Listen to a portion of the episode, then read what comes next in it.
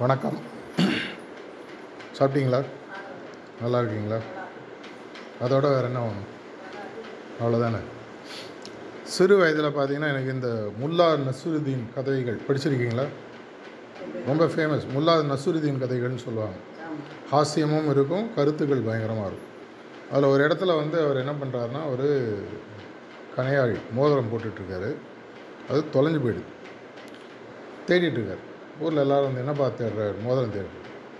அவர் வந்து ரோடு ஓரமாக நின்று ஒரு விளக்கு கீழே மோதிரத்தை தேடிட்டுருப்பார் எங்கேப்பா தொலைச்சேன்? உள்ளே இருட்டில் தொலைச்சேன்.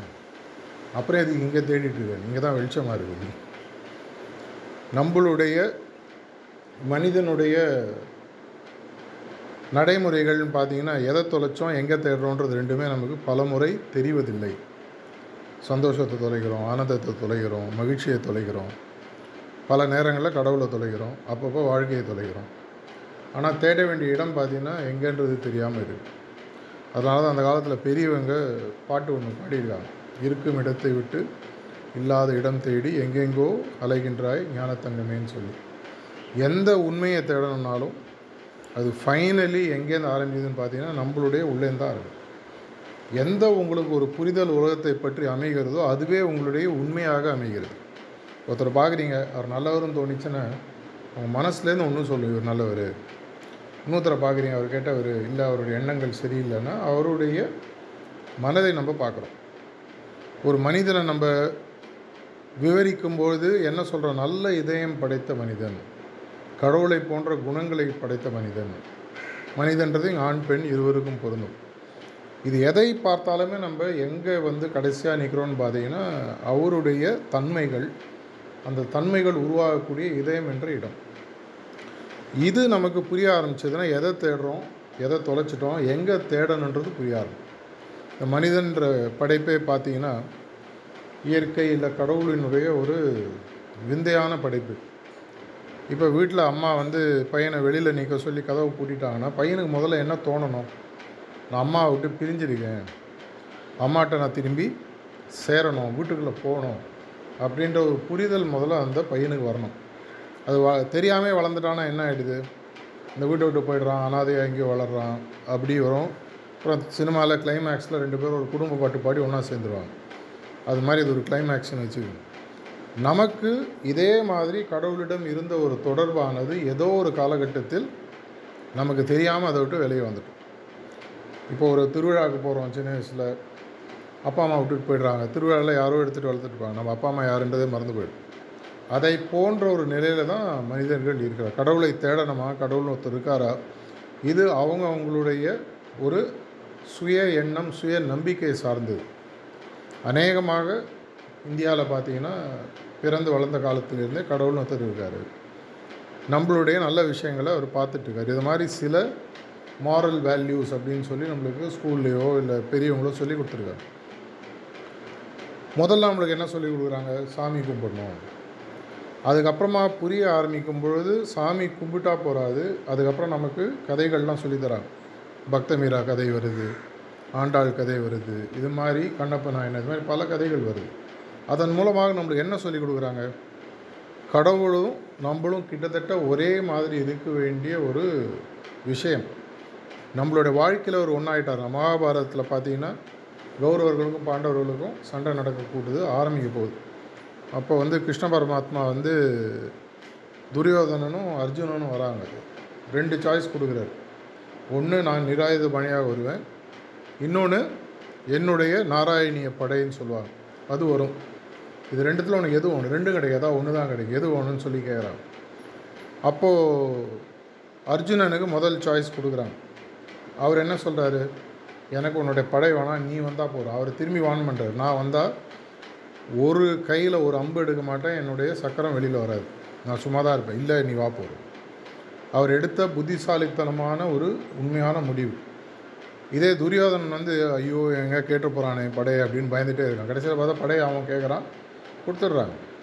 இவர் ஜெயித்ததுக்கு பாண்டவர்கள் ஜெயித்ததுக்கு பாண்டவர்கள் கௌரவர்களில் பார்த்தீங்கன்னா ஒன்றுக்கு பத்து பங்கு சேனை. இவங்கள்ட்ட ஆயிரம் பேர் தான் அவங்கள்ட்ட பத்தாயிரம் பேர் இருக்காங்க. இருந்தாலும் கடைசியில் ஜெயித்தது யாருன்னு பார்த்தீங்கன்னா பாண்டவர்கள் எதனால்? நிராயுத பணியாக இருந்தாலும் கடவுள் ஒரு பக்கத்தில் இருக்காங்க. அது அவருக்கு கடைசியில் தான் அந்த பதினெட்டாவது நாள் போர் முடியும் பொழுது தான் அர்ஜுனனுக்கும் பாண்டவர்களுக்கும் கிருஷ்ணர் வந்து எதனால் இவங்க போரை வெற்றி பெற்றார்கள்ன்றதை சொல்கிறாங்க இது எதற்காக சொல்லுகிறோம் என்றால் நாம் செய்யும் எந்த செயலாக இருந்தாலும் நமக்கு பின்னாடி ஒரு தெய்வ சக்தி இருக்குது அப்படின்றது நமக்கு புரிய ஆரம்பிக்கும் போது நம்ம வாழ்க்கையில் நடக்கக்கூடிய பல விஷயங்கள் இன்னும் நல்லா நடக்கும். தியானத்தினால உடனே உங்கள் வாழ்க்கை நல்ல சந்தோஷமாக இருக்கும். கடவுளை கண்டுபிடிச்சிங்க அதெல்லாம் நாங்கள் சொல்ல வரல. ஆனால் கண்டிப்பாக இதுவரை உங்களுடைய வாழ்க்கையில் நடந்த பல விஷயங்களினுடைய தன்மை இன்னும் பல அளவு மாற ஆரம்பிக்கும். அப்படின்னா என்ன பண்ணணும்? இதே உங்களுடைய தசாவதாரத்தில் நரசிம்ம அவதாரம்னு ஒன்று இருக்குது. அந்த இடத்துல பிரகலாதன் கேட்குறான் அவனுடைய பிரகலாதனோட அப்பா பிரகலாதனை பார்த்து கேட்குறாரு உன் கடவுள் இருக்கார் என்று எங்கே இருக்கார்? எல்லா இடத்துலையும் இருக்கார். இந்த தூணில் இருக்கார். தூணிலும் இருப்பார் துரும்பிலும் இருப்பார்னு சொல்லி. ப்ரூவ் பண்ணுன்று உடைக்கிறான். அப்புறம் வெளியில் வராரு. அவன் ஹிரண்யாக்ஷன் ஹிரண்ய கசிப்பு அவங்கள கொலை பண்ணுறது அதெல்லாம் நடக்குது. இதன் மூலமாக நமக்கு என்ன புரியுதுன்னு சொன்னால் எல்லா இடத்துலையும் வியாபித்திருக்கக்கூடியவள் என்னுடைய இல்லத்திலும் இருக்க மாட்டாரா? அப்படின்ற ஒரு கேள்வி வருது. இதே நம்மளுடைய விநாயகருக்கும் முருகனுக்கும் நடக்கக்கூடிய ஒரு போட்டி. அது ஞானப்பழத்தை ஒரு பரிசாக கொடுத்து உலகத்தை யார் முதலில் சுற்றி வருகிறீர்களோ அவர்களுக்கு கொடுக்க போகிறோம்னு சொல்லி சிவனும் பார்வதியும் சொல்கிறாங்க உடனே இவர் மயில் எடுத்துகிட்டு கிளம்புறாரு. ஊர் ஃபுல்லாக சுற்றுறாரு விநாயகர் என்ன பண்ணுறாரு அப்பா அம்மா சுற்றிட்டு வாங்கிடுறாரு. எதனால்? நீ தான் என் உலகம்.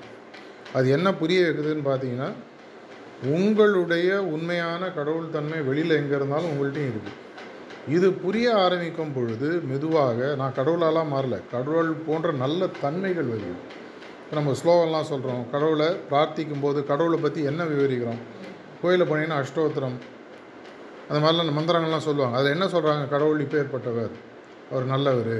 அவர் நம்மளுடைய பாவங்களை ஒழிக்க வல்லவர். நமக்கு கருணைகளை கொடுக்க இது மாதிரி தான் அவரை பற்றி சொல்கிறோம் இதுவே குணங்கள் எங்கிட்ட இருந்துருச்சுன்னா இப்போ பல இடங்கள் என்ன சொல்கிறாங்க அந்த மனிதனுடைய செயலில் நான் கடவுளை பார்த்தேன். எவ்வளோ பேரை பற்றி நம்ம கேள்விப்பட்டிருக்கோம்.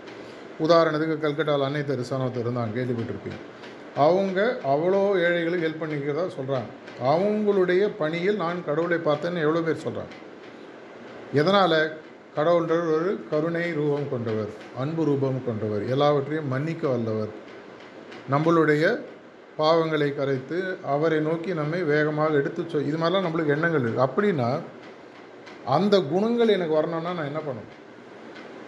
நீங்கள் எந்த இந்து மதத்தை அட்லீஸ்ட் சார்ந்தவர்கள் பார்த்தீங்கன்னா எந்த கடவுளினுடைய நிழற்படம் புகைப்படம் புகைப்படம் இருக்கக்கூடிய வளர்ந்த படம் தான் இருக்கும். எடுத்து பார்த்தீங்கன்னா சிவனாக இருக்கட்டும் விஷ்ணுவாக இருக்கட்டும் கிருஷ்ணராக இருக்கட்டும் எல்லாருமே பார்த்தீங்கன்னா ஒரு இடத்துல உட்காந்து தியானம் பண்ணிட்டு சிவன் பார்த்தீங்கன்னா என்ன பண்ணுறாரு கைலாய மலையில் மேலே உட்காந்து தியானம் பண்ணுறாரு விஷ்ணு என்ன பண்ணுறாரு பார்க்கடலில் பாம்பு மேலே படுத்துட்டு தியானம் பண்ணுறாரு இதே கிருஷ்ணருக்கு ஒரு பேர் இருக்குது யுக்தேஸ்வர்னு ஒரு பேர் இருக்குது அவர் அந்த தியானத்தில் இருக்கக்கூடிய நிலை மகாபாரதம் ஆரம்பிக்கு முன்னாடி அவர் தியானத்தில் இருந்துட்டு மகாபாரத போக ஆரம்பித்து வச்சதாக சொல்லுவாங்க. இது எதற்காக? அப்பேற்பட்ட கடவுளாக கருதுபவர்கள் கூட தியானம் பண்ணுறாங்க அப்படின்னா அதுக்கு பின்னாடி ஏதோ ஒரு பொருள் இருக்கணும். அநேகமாக எல்லார் வீட்லேயும் இந்த படம் கண்டிப்பாக இருக்கும் சிவன் கண்ணை மூடிட்டு தியானம் பண்ணுற மாதிரியோ விஷ்ணு படுத்துட்டு தியானம் பண்ணுற மாதிரியோ இருக்கும். அப்படின்னா தியானன்ற விஷயத்துக்கு பின்னாடி ஏதோ ஒன்று இருக்குது அது என்னன்றது நமக்கு புரிய ஆரம்பிக்கும் போது பல புது தன்மைகள் நம்மள்ட்ட வர ஆரம்பிக்கும். ஒரே நாளில் எல்லா விஷயத்தையும் இப்போ நீங்கள் சமைக்க ஆரம்பிங்கன்னா ஒரே நாளில் அத்தனை ரெசிபியும் சொல்லிக் கொடுக்க முடியாது. ஒரு அஞ்சு பத்து வருஷம் ஆகும் புதுசு புதுசாக கற்றுக்கிறது இதை போன்று இந்த தியான பாதையில் முதல் நாள் காலை வைப்பதற்கு என்ன பண்ணணும்? தியானம்னா என்ன? ஏற்கனவே நம்ம சகோதரர் பேசும்போது சொன்னார்.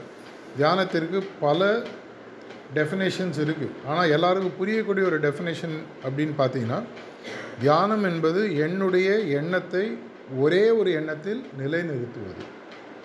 உங்கள் எல்லாருக்குமே ஒரு விஷயத்தை பார்த்தீங்கன்னா தியானம் தெரியும். பையனுக்கு சமைச்சு போடணும்னு நினச்சிட்டு அது ஒரு விதமான தியானம்.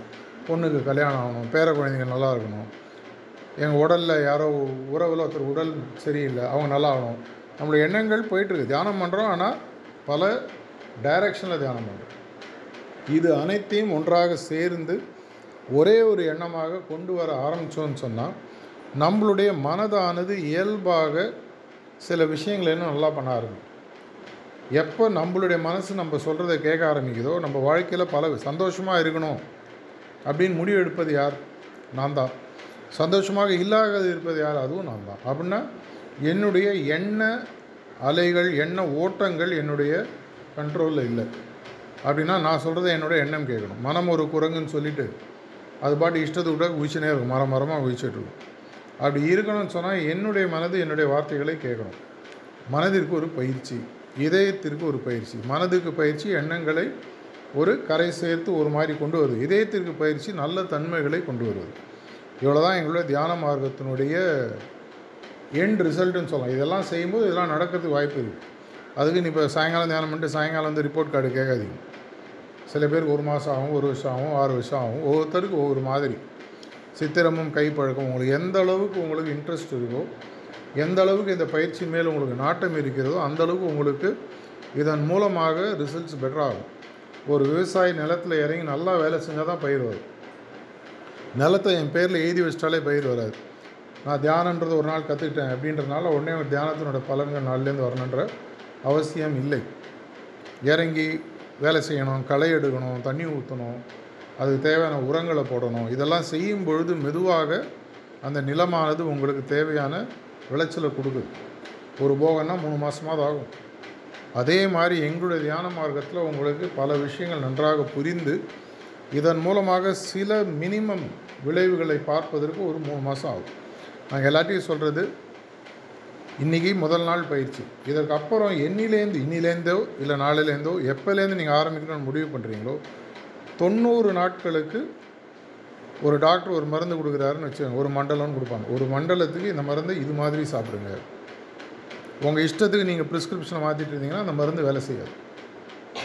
இல்லைங்க அந்த டாக்டர் அப்படி தான் சொல்லுவார். நார்மலாக அலோபதி டாக்டர்லாம் ஒரு அஞ்சு நாளைக்கு ஆன்டிபயோட்டிக் எழுதி விடுவோம் நம்ம ரெண்டாவது நாள் என்ன பண்ணுவோம்? உடம்பு சரியான மாற்றி உள்ளே வச்சோம்னா வாங்கவே மாட்டோம். ரெண்டு நாளைக்கு தான் வாங்குவோம். அப்புறம் பார்த்துக்கலாம். ரெண்டாவது நாள் அது நியூட்ரல் ஆகும். ஆனால் ஃபுல்லாக அந்த உடலில் இருக்கக்கூடிய பாக்டீரியாவை ரிமூவ் பண்ண அஞ்சு நாள் எழுதுவாங்க. நம்ம ரெண்டாவது நாள் விட்டுருவோம். திரும்பி கொஞ்ச நாள் கழிச்சு திரும்பி வரும். இதே மாதிரி என்னுடைய பழக்க வழக்கங்கள் முழுமையாக ஒரு போக்கில் கொண்டு வரணும்னு சொன்னால் தொண்ணூறு நாட்களுக்கான பயிற்சி இதை எப்படி செய்ய வேண்டுமோ அதை போல் செய்ய வேண்டும். உதாரணத்துக்கு கார்த்தால எழுந்த உடனே எப்போ எழுந்துக்கிறீங்களோ நாலு அஞ்சு அஞ்சரை ஆறு முதல் வேலையாக தியானத்தை வைத்துக்கொள்ளும் ஏன்னா அப்போ தான் மனசு கொஞ்சம் நிதானமாக இருக்கும் தூய்மையாக இருக்கும். அன்றைய வேலைகள் ஆரம்பிக்கும் மனசுக்குள் பலு ஏற ஆரம்பிக்கும். ஸோ அஞ்சு அஞ்சரைக்கு எழுந்துக்கிறீங்க பதினஞ்சு இருபது இருபத்தஞ்சு நிமிஷம் தியானம். சாமி கும்பிட்ற மாதிரி நினச்சிக்கணும். அது அன்றைய தினம் வேலைகள் நடக்கிறது. எப்படி நம்ம ஒரு வேலையை முடிச்சுட்டு வீட்டுக்கு டயர்டாக வந்தோன்னே குளிக்கிறோமோ அதே மாதிரி சாயங்காலம் சுத்திகரிப்புன்ற ஒரு பயிற்சி இருக்குது அன்றைய அலுவல்களிலோ அன்றைய வேலைகள் வீட்டு வேலைகள் செய்யும்போதோ என் மனதில் ஏற்படுத்திய நிகழ்வுகள் அதன் மூலமாக வந்த பாரங்கள் இது எல்லாத்தையும் எங்கிட்டேருந்து மன அளவில் உடல் அளவில் குளிக்கிறோம் துணி துவைக்கிறோம். மன அளவில் இந்த மாசுக்கள் அது ஒரு அழுக்கு மாதிரி நினச்சிக்கணும் அதை எடுப்பதற்கு சுத்திகரிப்புன்ற ஒரு சிம்பிளான பயிற்சி இது இன்றைக்கி உலகளாவி பல பேர் யூஸ் பண்ணுறாங்க எதுக்கு?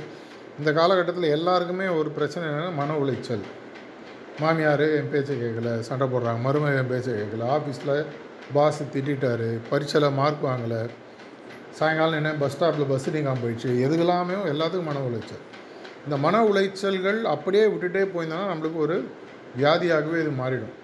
அன்னி எண்ணிக்கை அதை வெளியில் எடுப்பதற்கான ஒரு எளிமையான சுத்திகரிப்புன்ற ஒரு பயிற்சி எங்களுடைய தன்னார்வலர் தொண்டர்கள் உங்களுக்கு அப்புறம் சொல்லி தராங்க பத்துலேருந்து பதினஞ்சு நிமிஷம்.